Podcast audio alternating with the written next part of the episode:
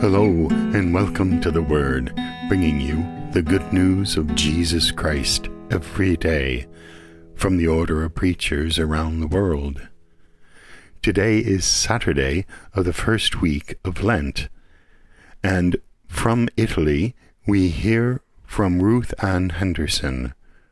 Ruth Ann is a lay Dominican and lives in Turin, and her preaching today is entitled Standin' in the Rain. A reading from the Holy Gospel according to Matthew. You have heard that it was said, You shall love your neighbour and hate your enemy. But I say to you, love your enemies and pray for those who persecute you, so that you may be children of your Father in heaven. For he makes his sun rise on the evil and on the good, and sends rain on the righteous and on the unrighteous. For if you love those who love you, what reward do you have? Do not even the tax collectors do the same? And if you greet only your brothers and sisters, what more are you doing than others? Do not even the Gentiles do the same? Be perfect, therefore, as your heavenly Father is perfect. The Gospel of the Lord.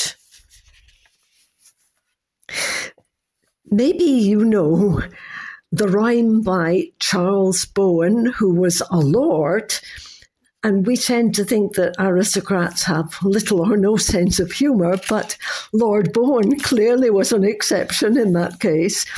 The rhyme goes like this The rain, it raineth on the just, and also on the unjust fella, but chiefly on the just, because the unjust hath the just's umbrella. It's nice, isn't it? And of course, today's gospel is the source of this joke. But we need to go beyond the statement that God makes his sun rise on the evil and on the good and sends rain on the righteous and on the unrighteous. Because Jesus has a reason for reminding us of this. He wants to give us to give us a hearty nudge in the ribs if this is what God does, and if we really want to be His children, it's no good just being nice to the people we like. We're supposed to love our enemies. And oh, yes, sometimes that's a tall order. I can grit my teeth and be polite, be cordial even to people that drive me up the wall. I can pray for them. Mm, I need to mean what I say, but I can pray. I can say, bless Tom, bless Jane, bless whoever. Is there anywhere it can stop? Are we really supposed to love even murderers, torturers, tyrants? Well, yes.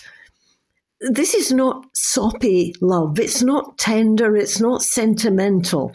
But what it is, and this is inescapable.